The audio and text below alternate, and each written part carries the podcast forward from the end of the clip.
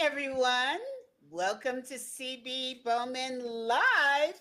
We have a special edition today. And by the way, you notice that there's a banner at the end of the uh, frame here.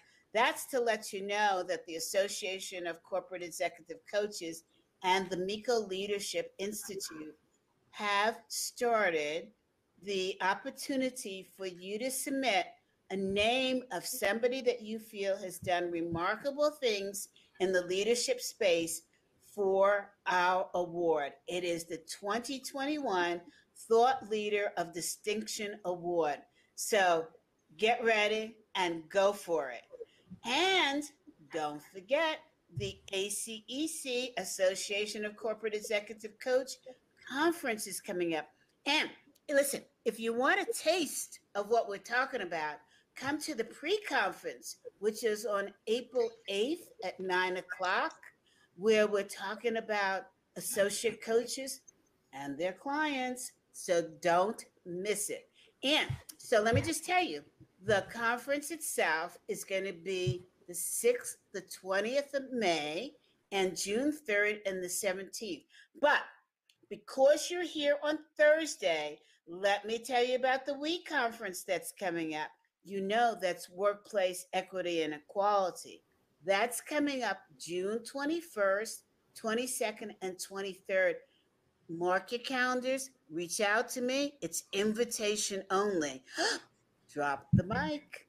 Okay, so now let's get to why we're here today. We have a special guest today, Carolyn Boyce. And I'm not alone in being your host today. We have Eugene Frazier. This is the first time we've ever done this. So hold on to your hats, send in your questions, and let's rock this out. Carolyn, tell us about yourself. Oh my goodness, CB, thank you. It is a pleasure to be with you and Eugene today. And I, you know what? I think I pronounced your name wrong again. That's okay. You know, okay, short story. I know that you love calling me Carolyn. I don't really mind you calling me Carolyn. There are only about you and another person named Anna who I allow to call me Carolyn. Okay. So but but yeah, my name is my name is Caroline Boyce. Um, so I'll tell you a little bit about myself. And it, you know, I'm just so happy to be on your show today.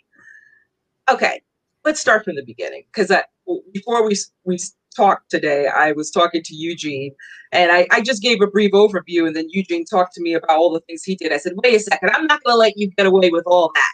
So I'm going to start from the beginning. All right, Eugene. All right. Now I love it. Man versus woman. Okay. okay. Okay. So, um, just a brief background. I am from New York. I'm born and raised. I do not live in New York anymore. I live outside of Philadelphia. I grew up in Queens. I went to school out on Long Island. I got my degree from the Stony Brook University, part of the state university system. SUNY, I don't even know if it's still there anymore, but Stony Brook is still there. Um, I went to, uh, I got my first job 14 years old. I was one of these people who always wanted to work. My parents, are from the West Indies. We're from Barbados, and we work hard. Okay, we work hard. And I and I was like the little girl. I don't know if you remember what's happening with Dee. Do you remember that show? What's happening? Oh, yes, yes. I was Dee. I used to be the person. I'm like. I used to go to my older sister and say, "Listen, I want to. I want to earn extra money." I said, "Listen, I'll do your chores for you. Give me five dollars." So she would pay. I always. I was a very. I was an entrepreneur. I like to make I always like to have my own things and do whatever I want. Never liked asking. So I was always working. Got my first job at 14, working for the Board of Education in New York City, doing clerical work. And then every summer I would get a job. And then I got into college. I went to Stony Brook. I worked really hard. I got out of school and I got my first job working in a brokerage firm in New York Get City. Get out of here. What? let me tell you, I was very, I was very lucky, and I temped, and I got into this brokerage firm. It's no longer in existence, two thirty Park Avenue, and I'll never forget. Um, I, the gentleman I worked for, Steve Remoot, if he's ever on listening, I'll never forget him and Glenn Daly and Anna Doles. These were people who took care of me all through a, a large part of my uh, career. I got in, I was an executive assistant. It was great. I mean, I didn't have a career like, I guess, people who I went to school with. People were like, Where do you work? I said, Well, I work in a brokerage firm. And, you know, we get free lunch and we get bonuses. I got my first bonus when I was about, I don't know, I, six months after working. I was like, I'm not leaving this job. Sorry. my mother said, my parents said, don't you leave that job because that's a great job. Well, anyway, three, a few years afterwards, I decided, you know, I really want to be a teacher. I love to give back. I'll give a lot of, I have a lot of teachers in my family. And I said, I want to be able to give back, especially being in New York, I wanted to, you know, work in, in the inner city and help out. I went, I went to, uh, I applied for graduate school at Fordham University and I got in. I went to my boss, Steve, and I said, listen, I really am going to leave. I'm going to become a teacher. He goes, hold up, hold, hold up. let, me, let me do some mathematics for you. Right? He goes, you know, if you're a teacher, I think that's great. I, but if you work with me and you stay with me for a little bit, um, you can go to school and you can still have your you know bonus and your your benefits and still go to school so i said okay i'm going to go part-time instead of full-time. So i did that. Six months later he comes back to me. He says caroline guess what? I'm going to another brokerage firm. You want to come with me? And i'm like okay. So so i end up going to another this other broker it's no longer in existence. It's called montgomery securities. And we started they started we started a division. It was just four of us. It was steve glenn roman and i. And there were it was prime brokerage prime brokerage meaning we serviced hedge funds i was sort of like the operations manager and they did you know sales and setting up all of the technology and everything well i was 24 25 years old and that was the most it was the greatest opportunity for me because i stepped in as a young African American woman in a brokerage firm from the company was based in San Francisco. And I ended up just blowing up. I loved working with these guys. They were like my mentors. And we just built a division ended up from four people to like 300 people over no two years. And we had offices in New York and San Francisco and Chicago. And I used to help open up all these offices and then I had to learn how to build out office space. I didn't have any construction experience, but they taught me how to do it. And my bosses are like, listen, if you have any issues, just come to me. We're going to build these offices. Caroline, huh? Caroline, I, I want to slow you down because we really want our audience to understand how does a person become as sensational as you are? Uh, because I, I want to pose a quick question that goes back to some of the earlier conversation you were having when you first started working. Can you tell the audience what was that driving force behind you that kept you so hungry and thirsty for successful outcomes? What does that look like? Uh, what are some of the behaviors and the attributes that you were striving for to get you there? Oh my God. I came from, that's a great question, Eugene. I come from a background where my parents, and not only just my parents, my sister, my aunts, my uncles, my friends, we were all very driven. And it was instilled in us to be able to, you know, you want to go out there and, and learn. My father was always about education. My father would have been a physicist. He wanted my sister and I to be physicists he was just one of these people who was all about education, learn and go to school, and this is what we would do. When we were children, just so you know, we were taught that you need to learn the news, you need to go to school, you need to do well, you need to go and, and not only just go to school and do well, but you have to help others. My dad was the um, I used to call him the father of the block of where we grew up in Queens because he would help the kids on the block who didn't have dads. He would come home from work, take, you know, get out of his car and he would talk to some of the kids who were still outside playing. Why aren't you doing your homework? Tell me what's going on. You know, he would say, I'm like, I said, I hear daddy's car, but I hear him talking. And by the way, my dad had a very heavy West Indian accent, but my dad dressed, he worked for American International Group. He dressed to the nines. He, when he came to work, he was polished. People respected him. And when he passed away, people that I knew, who I worked with, knew my father, came to my father's funeral. I knew your dad. Your dad was great. That's where I get that this drive from. It's from my family.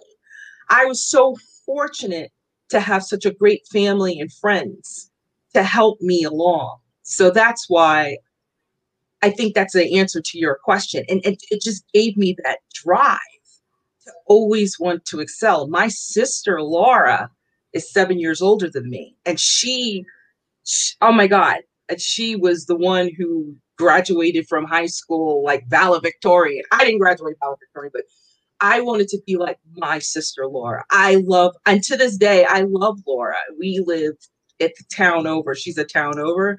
She's that CB. You should you should interview her. She's the head of um, services for the uh, Quakers here in, in Pennsylvania, but all of the United States. Wow. And I learned so much from my sister because we were just, it was in our family, it was in our blood. That's that what we did. So powerful. so it, let, let, me tell you, uh, I, I, never pose a question unless there's a follow up context because uh, CB and I really are striving to understand the dynamics and context of how people evolve over time. And what that really is kind of uh, related to is the focus of our young generation now tend to not necessarily have the same frame of reference. And there is a quest, and I heard you say earlier that uh, it's all about teaching, it's all about passing it on. And we're looking for ways to pass it on to the younger generation because somewhere along the way, in various pockets and geographical locations, people have kind of lost their way. They don't have that father who comes into the, the neighborhood and call people out in real time on what's going on. So that's the rationale for my question. Uh, I want you to talk further about with that foundation and you moved along, what was your, should I say, your balance and how did you keep the progression of moving forward in place? What was your fallback in terms of your support or infrastructure that you needed to kind of help keep that on course? Ooh, that's a good deed. You should be like on TV with these questions. I love them. I love them. Okay, like so what were some of the things that I used to do? Um, I had great friends um, who helped me also, besides my family, that kept me even through. I'm one of these people who has. I have a. You want to laugh? I have a friend. Her name is Gina Wilson. Gina knows. Gina Wilson has been my friend since kindergarten, and I, her name is Gina Wilson. I don't even call her Gina. Will Gina. Her name is Gina Wilson people like her, people like Claudia Lewis, who is still my best friend for all these years working at Bank of America, having good friends who are grounded, who have sort of like the same inhibitions and drive that I have, have been important for me to have in my life. Because they, if I'm doing something wrong I'm not sure, I can go to some of these people and say, hey, what do you think about this? And they and they ground me. Like yes, even today, Claudia sent me a, a, a text. She says, How are you doing? I'm like, Well, I'm going to get on this phone, this call today. It's my first LinkedIn. She says, Listen, girl, you're going to be good. And you're going to give them what they, they need to hear, you know? so don't you act nervous because you're going to do good. I'm like, Okay. Whatever you say, Claudia. But um, going back to also, you know, I, I hear what, you know, especially one of the things that I was doing is in New York. I haven't. I moved down here a few years ago to take care of my mother. I don't. I didn't talk about that yet, but one of the things when I lived in New York, one of the things that I used to do was I um, mentored young ladies who were coming out of the foster care system because they didn't have people. I, I, I you always like to volunteer my time and give back. And one of the things I used to tell a couple of my mentees is like, listen, don't just because you might feel that life gave you, you know, a difficult road right now, but you can still make something out of yourself. Don't feel that you don't, you you should always ask. There's always somebody here to help you. One of the just ask for help and and and I think they've learned how to ask for help and and then learn. And I said, always remember when you get help, and if somebody needs help, you always give it back. And I tell that to my nephews. I have a 25 year old nephew and I have a 16 year old nephew. They know from their parents, and I tell them myself, I said, always give back. They say, Auntie Carolyn, how come when we go places, people always give you stuff? I'm like, because you, I treat people the way I would want to be treated. And and if I treat you, I'm treating you good because that's how I want to be treated. That's why people I always feel like it always comes back to you, you know? I want to interrupt here because there's a couple of key points that I want to go to.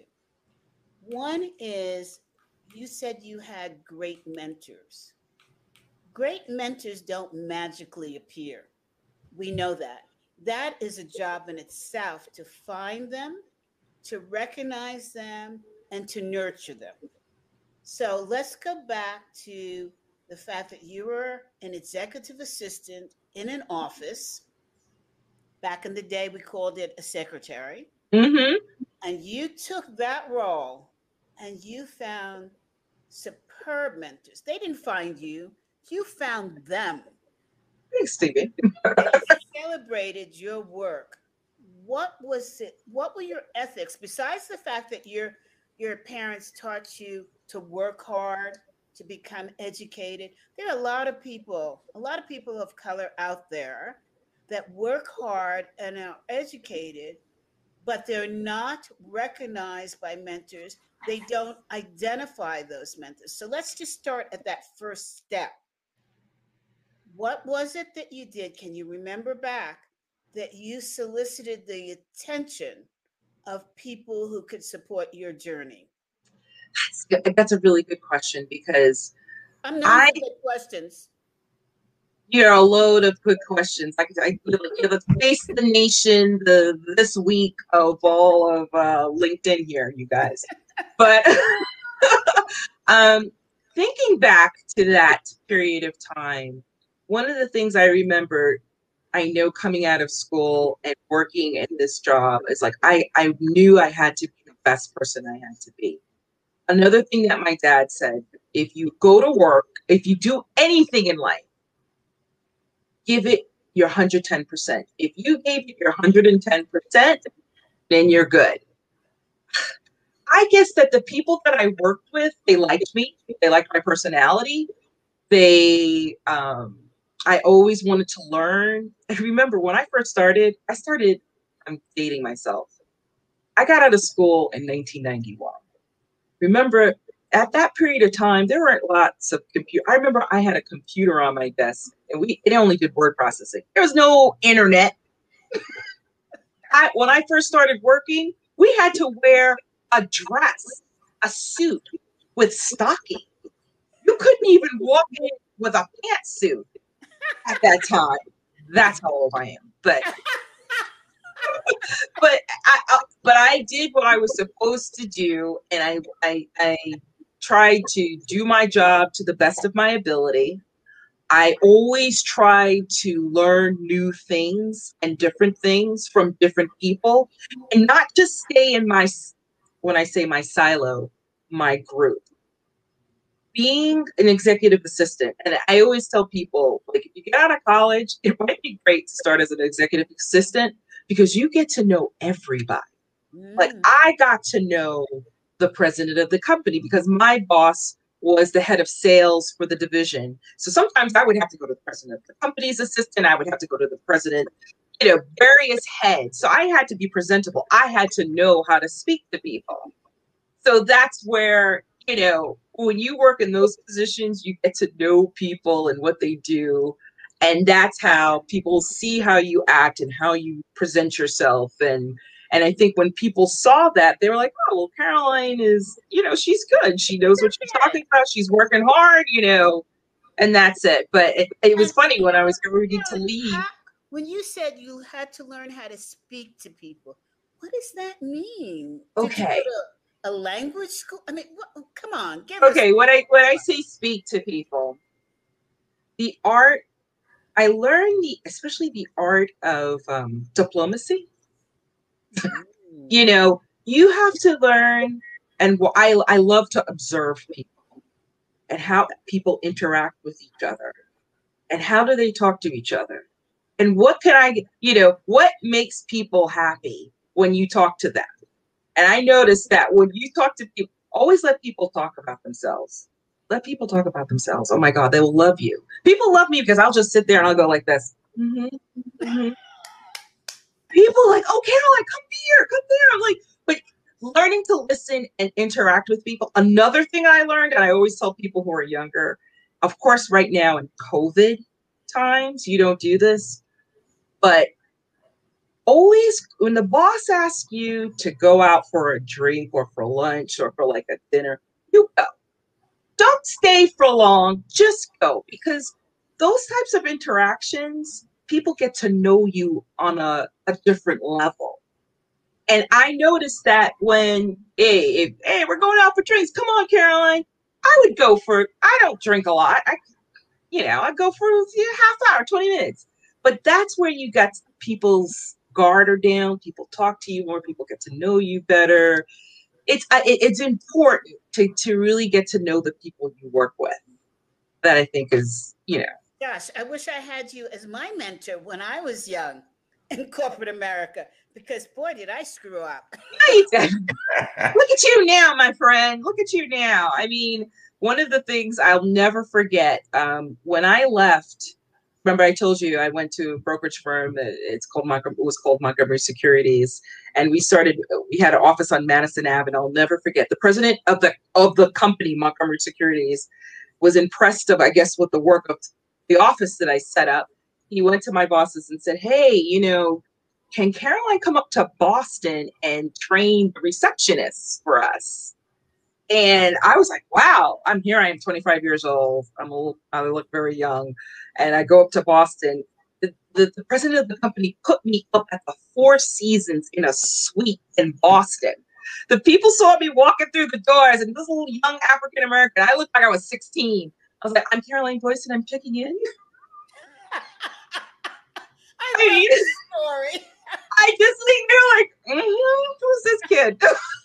but it's like I, I was so I guess pe- I wasn't afraid. I said, you know what? I, I when I was I feel like I'm a little bit more not cautious or afraid now, but before I didn't have fear. I'm like, I have a right to as a young woman, I was like, I have a right to live and have a good quality of life. I am intelligent. I can be able to help others. I wanna I wanna succeed too. So I made sure that I wasn't afraid and I held my head up high when I was in meetings, even though I didn't know sometimes I didn't know what I was talking about. But I would always ask a million questions. And I started off early and I had great, like I told you, these guys, they helped me along the way. And I just, I feel like they liked my personality. They thought I was doing well. They said they saw something in me. And I, and I appreciate that, that they saw that in me and they allowed me to grow and, you know, I became a vice president like at 28. I became a principal like at 30. I was a managing director by 35 or something like that. So wow. You know, I, am going to step in here because you you were just blowing me away as I'm listening, and I, I just want to uh, have you identify for us uh, and the broader audience uh, a couple of key things. Uh, as you know, when people move up the ladder in corporate America, regardless of the discipline or industry that they're in, there tends to creep into their focus of ego structures. And levels of importance and all of that can Can you talk with us a little bit about how do you maintain the level of humility that I've heard you speak on uh, throughout your career? What's that balance? Oof, humility. Let's say. um, and you have it in spades, Carolyn. So don't go. Oh, you know, come on. Okay, okay. I'm trying to. I'm, I'm trying to think of like give you some scenarios of where. uh the, when I was, I, I told you about listening. I told you about how I I always study people. I want to know who you are. I always learn about uh, the people who I work with. I like to get to know the people I work with. I think it's very important. You just don't go to, you're working with people 10, 12 hours a day. You got to know who you're dealing with and who you're talking to. So when you start to observe and see people, how do they act under certain situations and issues, you learn over time like how how to deal with people. You know who is not susceptible of dealing with you sometimes, but you find out like maybe they like golf or maybe they like tennis or there's something in them that you can connect with them on that they'll say, "Hey, you know what? that's a good point, Caroline. You know, oh, I saw that that that that that game, that tennis game, or the, oh, that's a good point. And then they'll start talking to you about other things. Um, what are the things that I do? My gosh, I, it, it's so funny that when you ask me these questions, I'm, I'm it's going back in my head. But what is it that? Do me a favor, Eugene. Just give me that point one more time because I'm as I'm thinking. So the the point was, uh, and I used the word humility how did you maintain that? So let me give you a phraseology that I've done a lot of research around and currently working on. Mm-hmm. This whole notion of step aside, you have arrived. Uh, mm-hmm. And uh, when people arrive, they forget where they came from. Uh, oh. people arrive, they have an ego structure that isn't uh, so much uh, external to them, it's more self centered than uh, selfless. And what you've demonstrated and talked about uh, shares to everyone that you are operating outside of yourself. Other people were more important than yourself. It was more organic for you. But the question is, how do you balance and maintain that? It, it's just like between being with good friends and family and, well, you know, being centered. And you know what, also, too, I worked with people who were centered. So nobody had bad egos where I worked with because mm-hmm. you would, because if you were, you got shot down. Okay. When you think of a brokerage firm, right? You've you've known people like Goldman Sachs and Morgan Stanley. People like people. It, we ran into people with egos, but for whatever reason, in the department that we worked in, it's a that division, we we didn't have that. And anybody who did come in with that attitude, we were like, oh no, we don't we don't do that down here. and I, I got to, and you know what? I I was kind of one of those people who helped dictate it because I was sort of the manager down in our department. So, and I, I would, when people would come in, I would I'd give them the lay of the land of who we are and what's it. So I was like, okay, this is what we do. We don't we respect each other. We respect the people down here. We don't talk nasty to each other. We're we are a group of people who love to work together. We work hard. But i got to set that tone mm. because i started from the beginning. So i was like i told you i was the fourth employee so i got to set that tone. So it was it, it was great to be able to set the tone and my bosses agreed with me on how and we had just such a great network of people. We had a diverse group of people that worked in our department too. So, out of all the people in the brokerage firm, we had the most minorities within the group because what we did was okay, hey, so and so, we got a job opening. Did you did you were you trained for it? No, we'll train you for it. You know that that was that that was the kind of feeling that we that that we had within the department and I am friends with many of those people today that I, you know, from from those days at Montgomery Securities, and it ended up being Bank of America, and then the division was sold off in um, 2008 or something like that. But um, Carolyn, Yes. So we've heard all the good things. Mm-hmm. I want to ask you a tough question. Go ahead. How do you respond to criticism?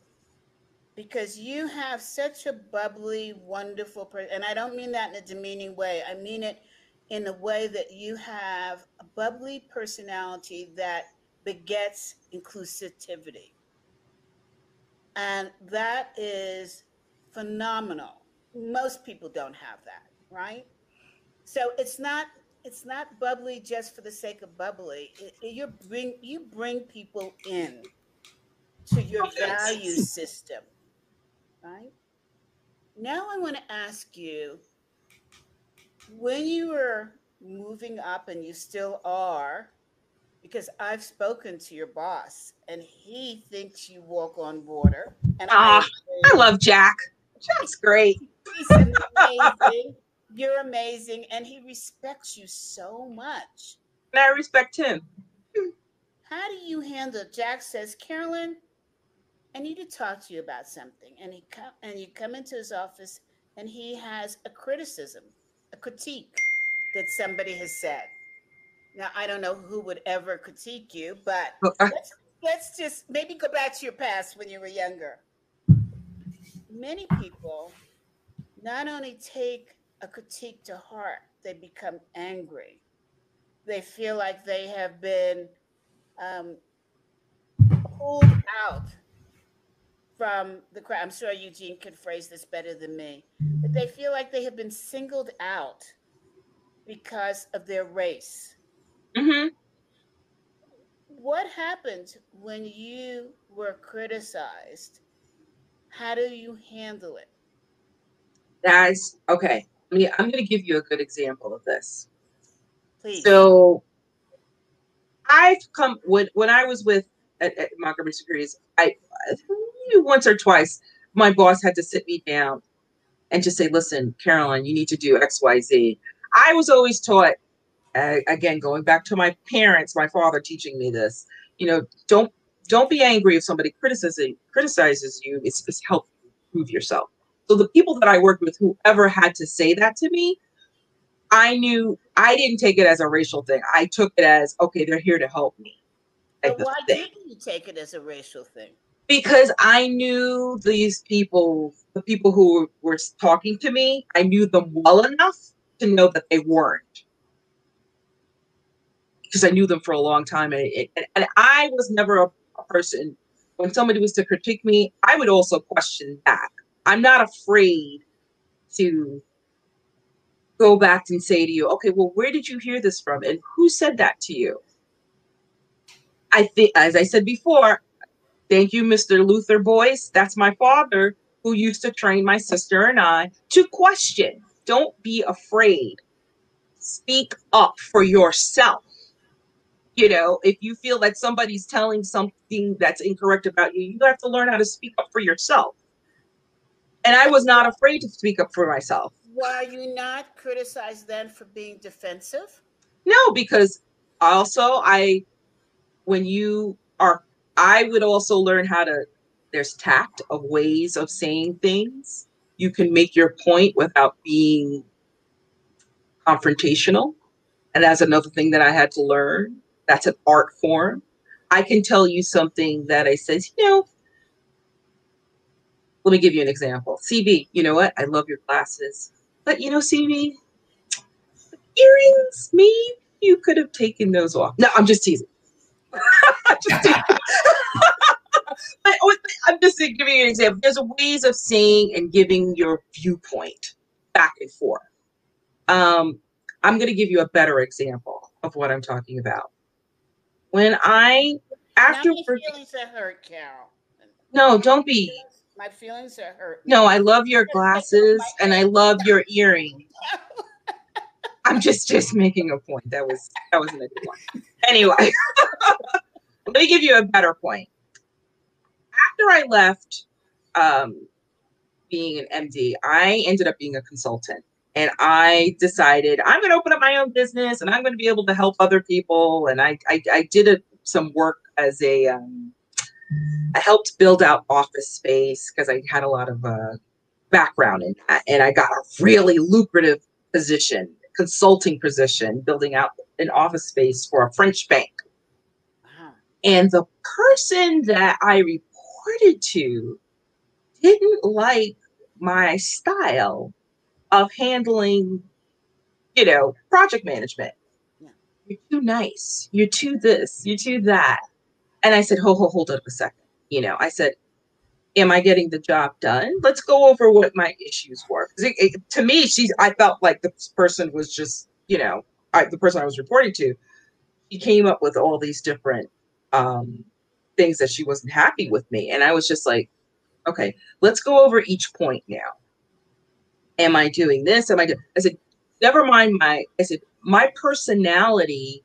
This is who I am. I'm not changing my personality for you or anyone this is who I am. This is where I am. This is how I get my job done. Because she wanted me to go in there just like yell at people, like get this done, get that done. I'm, I don't do that.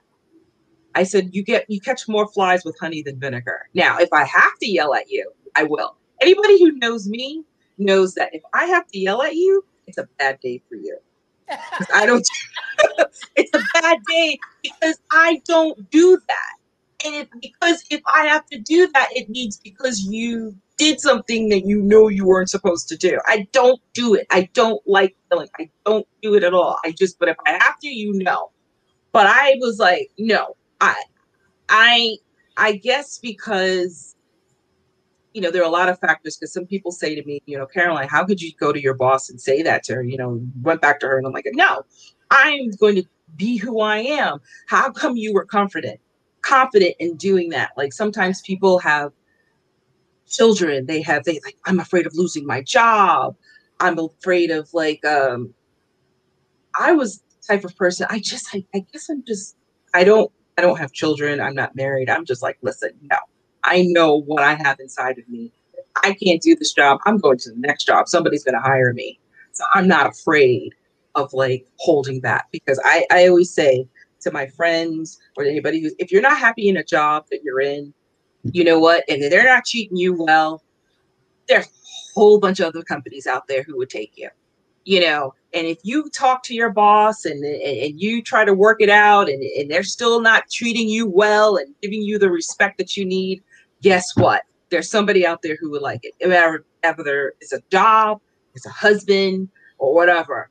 I have left the best of them. Okay. because I I'm not gonna sit and be miserable in a job that I'm not happy with. I love the advice that you gave when somebody could let's take it apart. Let's go over it. Oh, like, and it's like, can I tell you, at the end of that project, you know, she came, that person came back to me and said, you know what? You did a really great job. I said, thank you very much. I just, but you can't lose yourself. And I know I feel, and I, I know what you're talking about, Eugenia. I know what you're talking about, DB, where people feel like a people of color. I'm like, no. What a great advice, like uh, uh, some great advice another person told me, a friend of mine. He said, don't ever be afraid to be who you are. You hold your head up high. We have a right to be here and live well like everybody else don't make anybody feel like you're not important enough. You're not good enough. I am good enough. you know? You know, I wonder, and Eugene, jump in here. I wonder though, and I'm going to play devil's advocate. When I was growing up, my parents always said, and I'm, I'm an army brat, my parents always said, you know, blacks from Jamaica, Trinidad, wherever, they will succeed. They have a stronger voice. They work harder. And I, I've often wondered why that is. Why that is. Why do we see people from foreign, specifically blacks from foreign countries, Africa, succeed faster in a more powerful way than blacks in the United States as as a general statement. I hear what you're saying. Okay, so I used to have this conversation with you know, even though my parent my parents are from the West Indies, I was born here. And I have friends who were born here and had parents here, and we would have these conversations. One of the things that happens is that in this country, when you were born here and you and your parents were born here, sometimes the the the, the discrimination was so bad that people were feeling like, you know, you get this hopelessness sometimes that can go for generation. However, that's not all true too, because I know people who came from the deep south who came up to New York and they worked their butts off to get buy houses and to it, it also comes down it comes down to like your family and people um, that were there for you. So it's not just you can't say all African Americans, but there was a lot of deep racism that was going on in this country that was very hard. Now, my just to go back with my family and thank you for bringing it up. I'm doing a recording with my mom. She's talking about we're recording my sister and i my my our our history our family history. My father met my mother went on vacation to barbados met my father married him and came back here with him. He was born in barbados when she was four she came to this country. And they everybody came, you know, when you came from Barbados, the first thing you're gonna do, you're gonna buy a house. I don't know how these people did it in Brooklyn, buying a house in Brooklyn, but they worked 50 million jobs and they bought a house in Brooklyn. And that's what we did. But in Barbados, there was discrimination also. This whole notion, and I, I hate it to this day, you know, if you were a lighter skinned black person in the West Indies, you did well. You could work in a bank you could mm. work in the shops. But if you were a darker skinned person, you didn't have those same types of opportunities. So there was discrimination all over the place. Mm-hmm. It was very, very interesting. So, but I tell you, my father, it's like our parents just, they just instilled that us to just work hard and do the best that you can. And you did it. So I'm going to add a little flavor to yes, this. Please. Uh, please do. I, I uh, being a person born in the deep south uh, uh, it's uh, incredible opportunity uh, and challenge simultaneously. But what i would say in reference to cb's question as it relates to foreign nationals that may look like us in variations of colors shapes and sizes that uh, what really kind of influenced what we experience on the US side as people migrate from various areas. So when I went to Alabama State University there in Montgomery, uh, we traditionally had a lot of uh, Africans that came from all over Africa uh, to school there. And they did that on the basis of it being people who look very similar to them and but there was a certain level of superiority kind of attitude to a certain degree that automatically came with them. And i want to talk a little bit about the prevalence of that.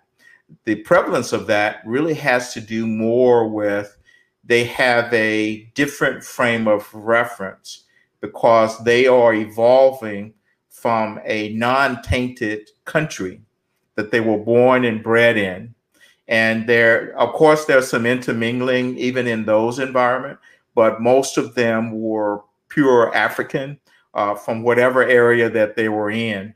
And so they also, from a research perspective, tends to really have thoughts about you are not a pure blood, you are a mixture of a variety, but that's all over the world because people migrate and commingle in that sense. The other key thing is uh, because they had to really struggle in country where they came from to the U.S. Uh, we can't forget that the U.S. has always been painted as the land of freedom mm-hmm. and the flow of opportunity, and that's what people who are not part of the U.S. really strive to be a part of. And the individuals that are here, we become to, and, and I'll be frank, we've become somewhat lazy. Uh, and we've also uh, allowed ourselves to operate. And I'll use this quick analogy. Uh, when you ask fish, so how's the water? They're in an atmosphere that's part of life. It's living and breathing and operating in the water that they're in. It doesn't exist. So frame of reference is the key driver for that. Yeah. So I want to, we have about uh, 15 minutes left, and I want to bring this up to some current events. Columbia University. Columbia University just hit yesterday the front page because they are having graduation that is graduation ceremonies that are divided distinctly by both race, ethnicity, um, whether you're an LBGTQ person of belief, whether or not you're a high income or low income. And I was like absolutely stunned when I read this. And I wonder what your thoughts were. And let me just give you some additional information before um, I give you that, because I was a little surprised by the article. And then I started to read that this is not something new. This is something that other universities are also doing. And so their their reason, the rationale is that it gives the graduates an opportunity to be with quote unquote their own, and they could select to join this movement or be part of the general graduating ceremonies. And I I just I, I was speechless. And they cited in the article, they cited three other universities that were doing this, but of course, Columbia hit the front pages. What is your feeling about this? Is this bringing us forward or bringing us backwards? I'm, it, yeah. I'm. When you just said that, I was just like, "What?" I, I, I think it's bringing us backwards. Why would you sit people by your race and your?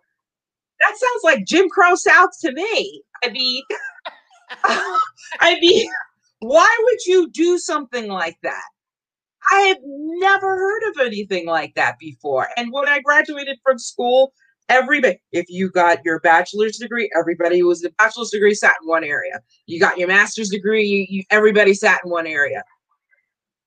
No, Let I think that's bringing us back in time.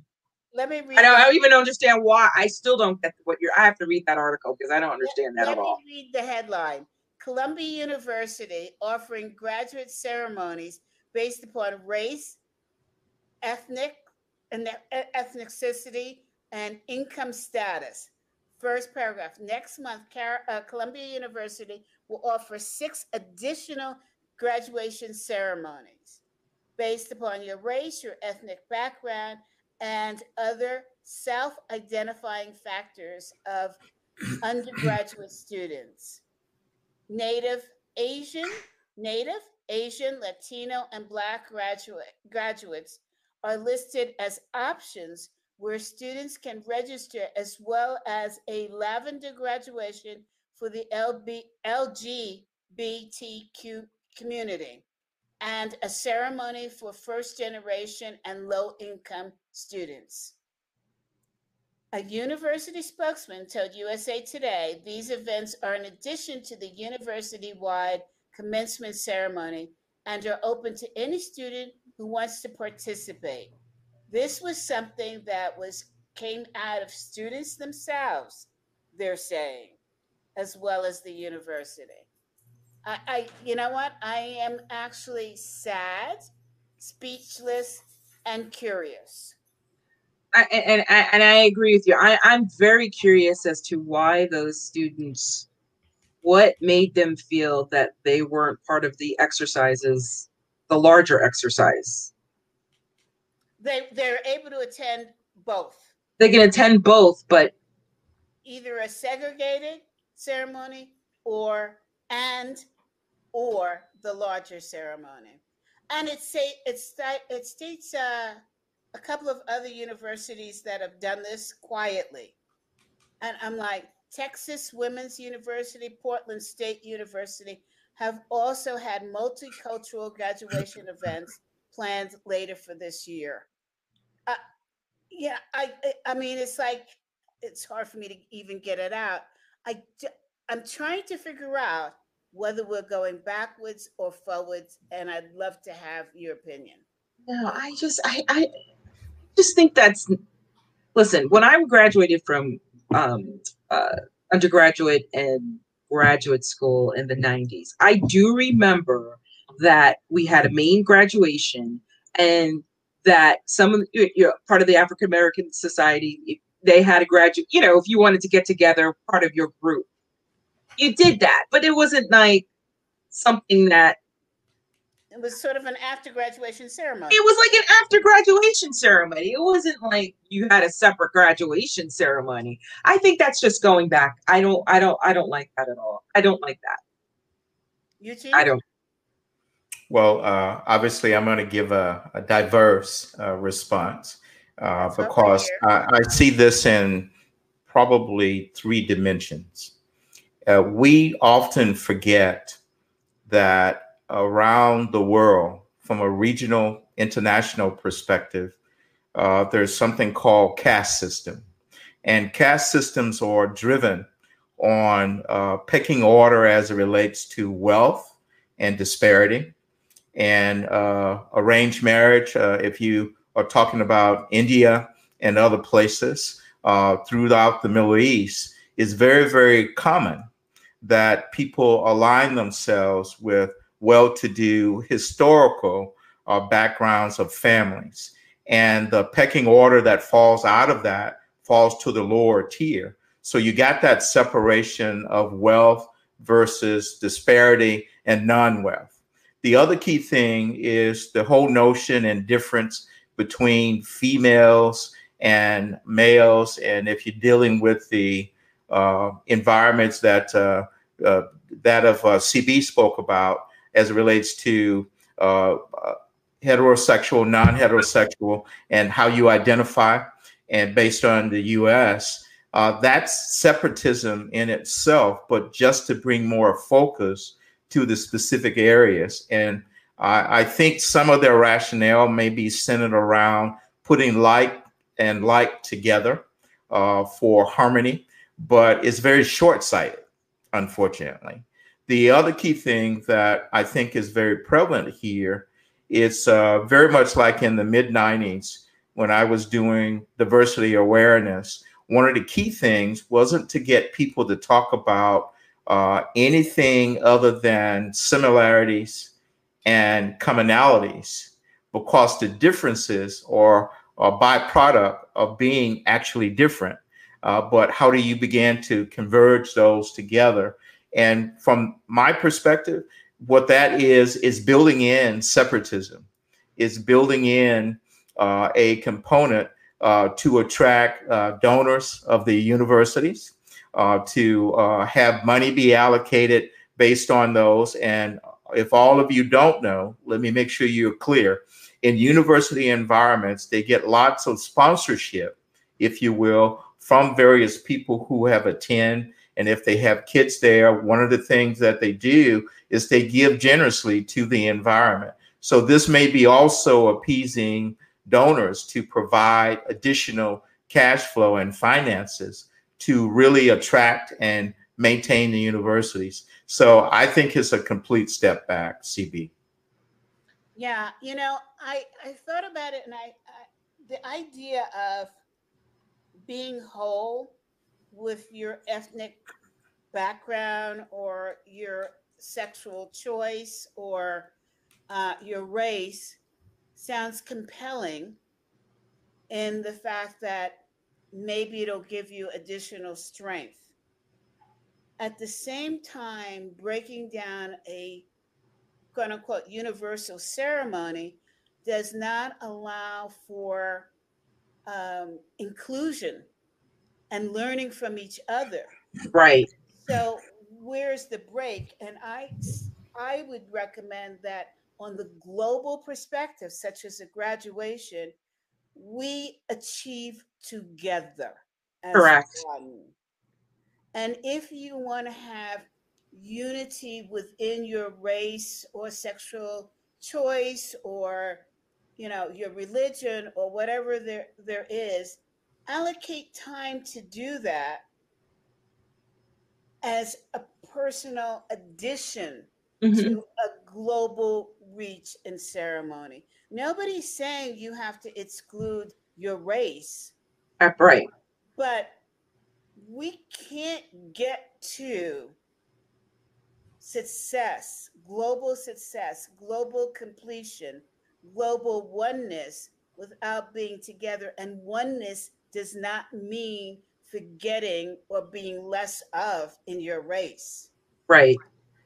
CB, I, I, I want to kind of give you an example of something that I was just thinking as you were talking about. What's very clear to me, this is very similar to uh, some of the things that I've had to deal with when I have uh, senior level folks uh, cross divisions in environments that I've been a part of.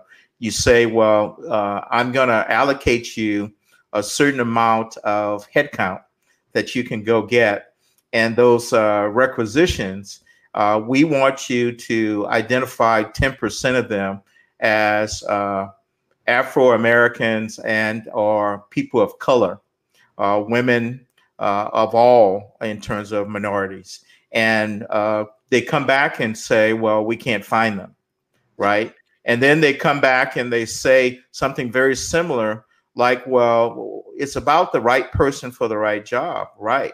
And then, well, if we buy, if we get someone who is offshore, someone from a different background than what you're talking about, that's still diversity of thought it's a it's a deflecting tool to not deal with the reality of where we're at. And CB, you said it beautifully. We are migrating to a broader level of inclusivity, not separatism. Right. And that's a distinction. Yes. Yeah. And the lower down in age that we could do that, the better off we all are. Exactly. We're propagating a future that's exactly what we're dealing with right now. Right. And it seems like that there's somebody is, I don't know if it's a Columbia, is trying to bring that back. I'm not sure. But I think that, you know, we're going let me let me take this a little far out for you guys. We're gonna we're gonna land on Mars, what, in 2025, 2026 or something like that we have to learn how to work and live together and work together as a group. Sooner or later, we're going to run into some, to some folks out there who are going to be like, okay, what are these people? They don't know how to work with each other. They look like a whole bunch of humans together. They don't know how to work with each other. I mean, come on. We got it. We, yeah, I think we just got to come back together as a group and, and learn how to work together and, and, and be together. And we can go so far. Yes, there are people who we can go so far as a group. One thing about the United States of America that I love that people should always remember, we should when we help each other out and we work together, we can grow as a nation. Because there's so many of us from so many parts of the world here. Absolutely. You know, we built this country. Everybody built this country from all over the world, and the people who originally lived here too. So, and Caroline, you you said it beautifully because uh, I make it really simple. If we all embrace and aspire to just recognize what we've forgotten about humanism, everything is all good. All good. So, with that, I'm going to call a close to our discussion today. And you know, you guys did exactly what I love. You shared learning, you shared your passion, you shared information. And by the way, Eugene and I really didn't have a chance to talk about what we've done because Carolyn stole the show. But that's okay. But that's why we have the show. Oh my God, no. Yes. But, you know, wait, wait, can I say something else, CB? Yes. Can I say something real quick? You first of all, you guys are wonderful, and and thank you for making it easier for me because this is the first time I ever did something. And I also want to big shout out to the CFO Leadership Council who I work for, Jack McCullough, all the great people that I work for, because I I got to tell you, the past seven years, if you're a senior finance or executive, you work. This is a great organization, and I'm proud to be part of that organization. And I work with some great people. And uh, and, and CB is part. And you do. I don't know if you know this. CB is part of our group. She's on our advisory board for our diversity, equity, and inclusion group. And that's how I got to meet CB through one of our our, our members. And um, one of my staff, and I, I love her to pieces. We appreciate everything that she's doing, and I think you're you're going to be part of our New Hope conference that's on June seventh through the 9th, correct? I think. Yes. Um, that we're going to have virtually. So if anybody has any questions about that, let me know about it. But uh, I, I enjoyed being with both of you. Thank you for making it easy. I hope we can do more of these in the future. We absolutely will. I actually am thinking about a new series I'm going to start, so stay tuned. Um, and Eugene, you're the best. Great colleague to work for, to work with, for, and to support what you're doing. And I look forward to many more occasions and more work. And check out Eugene on what's the give your website, Eugene? Uh, my website is uh, efchoice.com. And you can also connect with me on LinkedIn.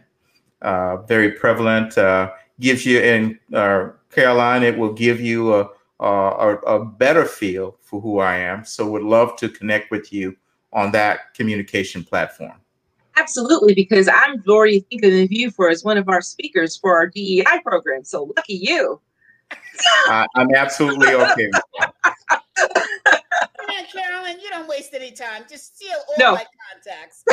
You.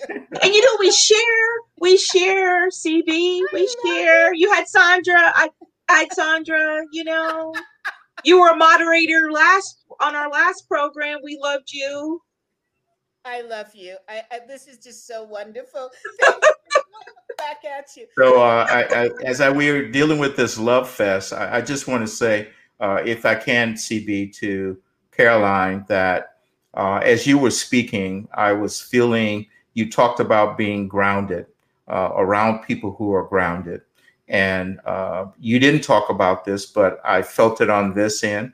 Uh, you vibrate on other folks' energy and you bring light to situations where there may be dimness and darkness. And thank you for sharing that. Oh, thanks, Eugene. You are wonderful. That was beautiful what you just said. Listen, on my gravestone, all I want is all I wanted to say is I tried. I really yeah, tried. We're not even going that far. Okay? no, I not. tried. You succeeded. You succeeded. Hey, we're running two minutes over, three minutes over. And you know, guys, what can I tell you? It's CB Bowman Live. So please tune in on Tuesday and um, next Thursday. We have some additional amazing guests. And you know, if you missed this show, which I hope you don't, we're on podcast too. So, and this show, this show is rated one of the most listened to shows on Apple Podcasts. So, you know what? Let's go support each other. And you know, I always have to end with something. So, my something today is go and support somebody else. Help them reach greatness like you have. And with that, we're going to say goodbye and we'll see you next week. By the way, don't forget to follow me on Clubhouse. I am on Clubhouse twice a week. I'm all over the place. What can I tell you? It's fun. I love it. Wonderful, it. CB. Thank you so much so much. Thank you, Carolyn. Thank you, Eugene. And let's do My this pleasure. again. My pleasure. Bye.